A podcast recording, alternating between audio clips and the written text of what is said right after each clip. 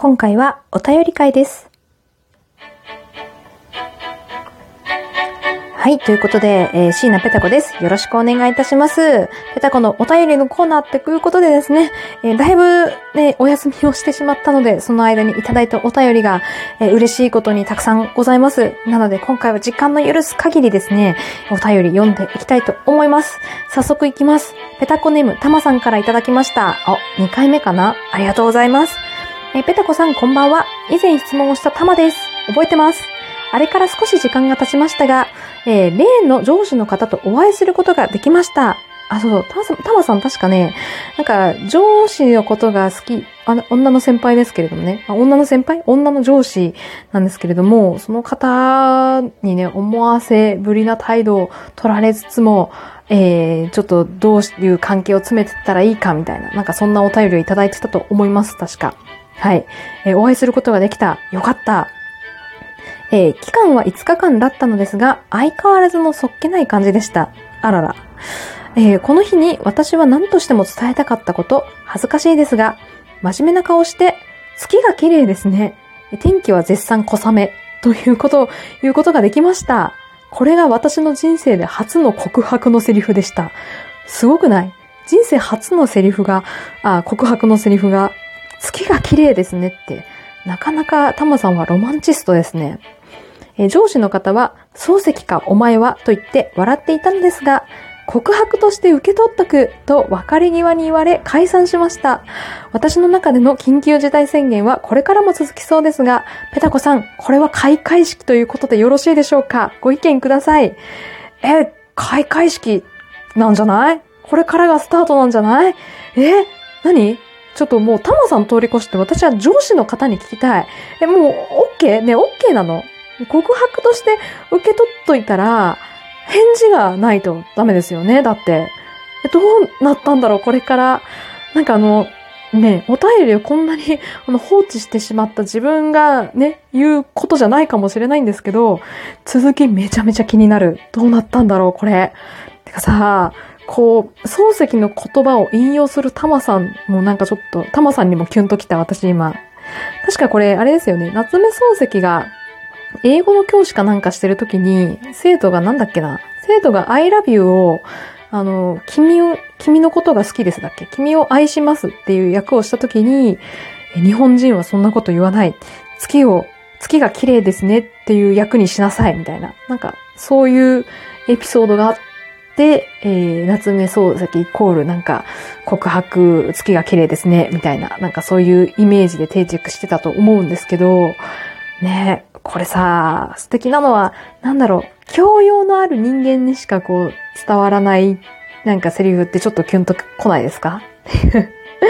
すいませんね、ちょっと、私言われたらちょっとキュンとしちゃうな。ということで、ちょっとね、この続きぜひまた、お時間ある時にでもね、教えていただければと思います。うまくいってることを祈っております。はい、続きまして、また別のお便りいきたいと思います。ペタッコネームベリリウムさんからいただきました。いつもありがとうございます。ふと思ったのですが、ペタコさんの名前の由来ってペタライト鉱石だったりといただきました。ありがとうございます。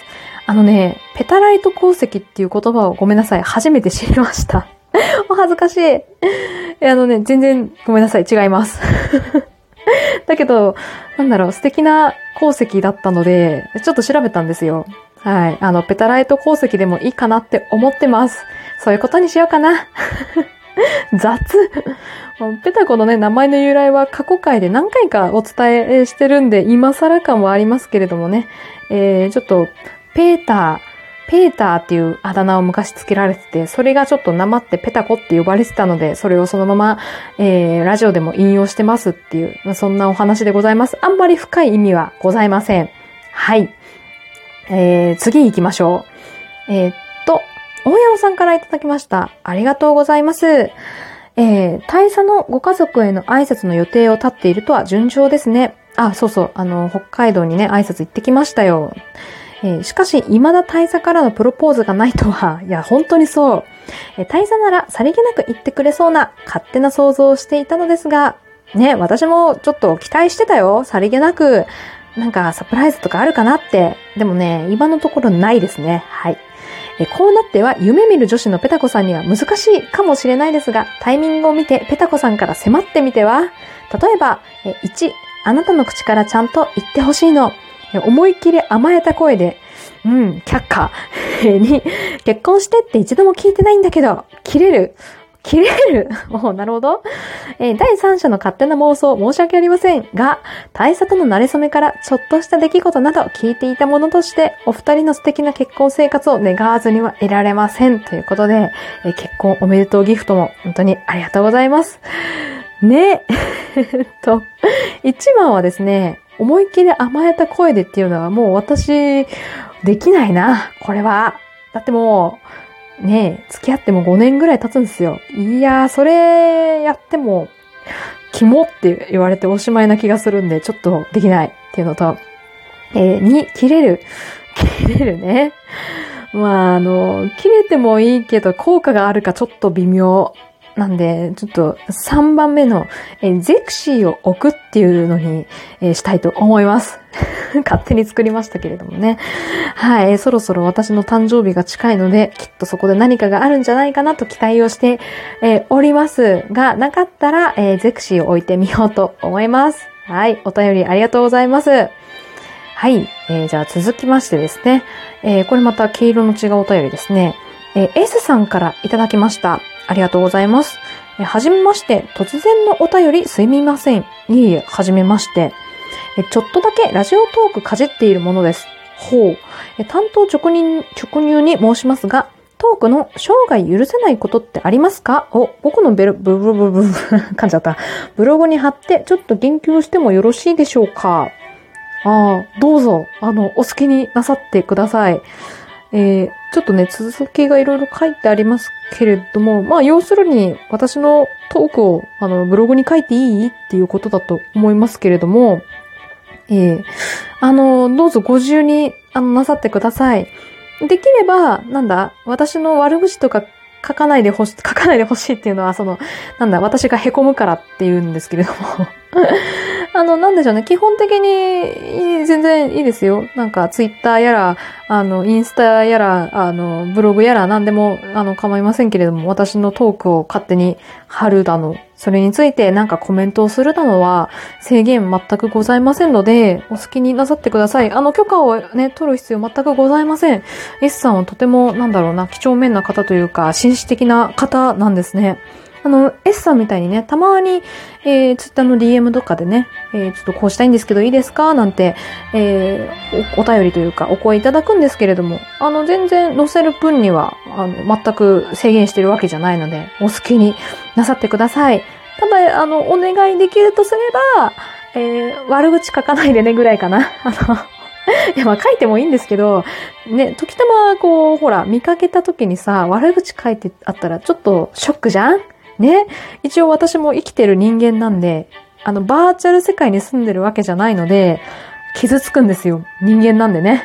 なんで、まあないとは思うんですけれどもね、私のトークを取り上げて、何こいつみたいな、そんなことで書かないんであれば、別に私の、トークに対して、自分はこう思うよとか、そういったことを書くのは全然 OK です。はい。ただですね、お便りを送った方を侮辱するっていうのはやめてくださいね。それやるぐらいだったらペタコの悪口を書いてもらって全然いいんですけれども、お便りを送った方は、本当に、無関係というか、その方も人間ですからね。まあ、そういう方を貶めるみたいな書き方だけはやめていただければと思います。はい。ということで、わざわざね、ご報告ありがとうございます。続きまして、夏友さんからもいただきました。いつもありがとうございます。ペタコさん、おはようございます。おはようございます。はい、彼氏の親に会いに行くと言われていた回で、北海道に行くことを言ってましたけれども、私も夏に行く予定で、一足先に行かれるペタコさんの観光動画や感想が楽しみです。おー、行かれるんですか？夏友さんも。夏、北海道。一番いい時期じゃないですか。いいなぁ。札幌市内で塩ジンギスカンが食べられるお店があるんですが、めっちゃ美味しいらしいですよ。今後も動画配信やラジオトークどちらも楽しみにしていますということでいただきました。ありがとうございます。札幌にもしかして行かれるんですかね、夏友さんは。私はね、札幌今回行けなかったんですよ。めっちゃ行きたかったんですけど、ちょっと時間がなくてね、今回は旭川にからこう東側こうぐるぐるっと回ってたんですけれどもね、やっぱでもジンギスカンね食べたかったんですけど、今回食べれなかったんですよ。塩ジンギスカンなんかね有名らしいですね。塩ホルモン焼きとかね。次回行くときは絶対そっちの札幌とか小樽とか函館あの方面にね行きたいんで、ぜひ塩ジンギスカン、ね、食べられるとこ探してみたいと思います。本当とってもいい時期だと思うので、桜じゃないや、ラベンダーかな、ラベンダーとかひまわりとか、咲いてる時期だと思いますんで、どうぞ楽しんでください。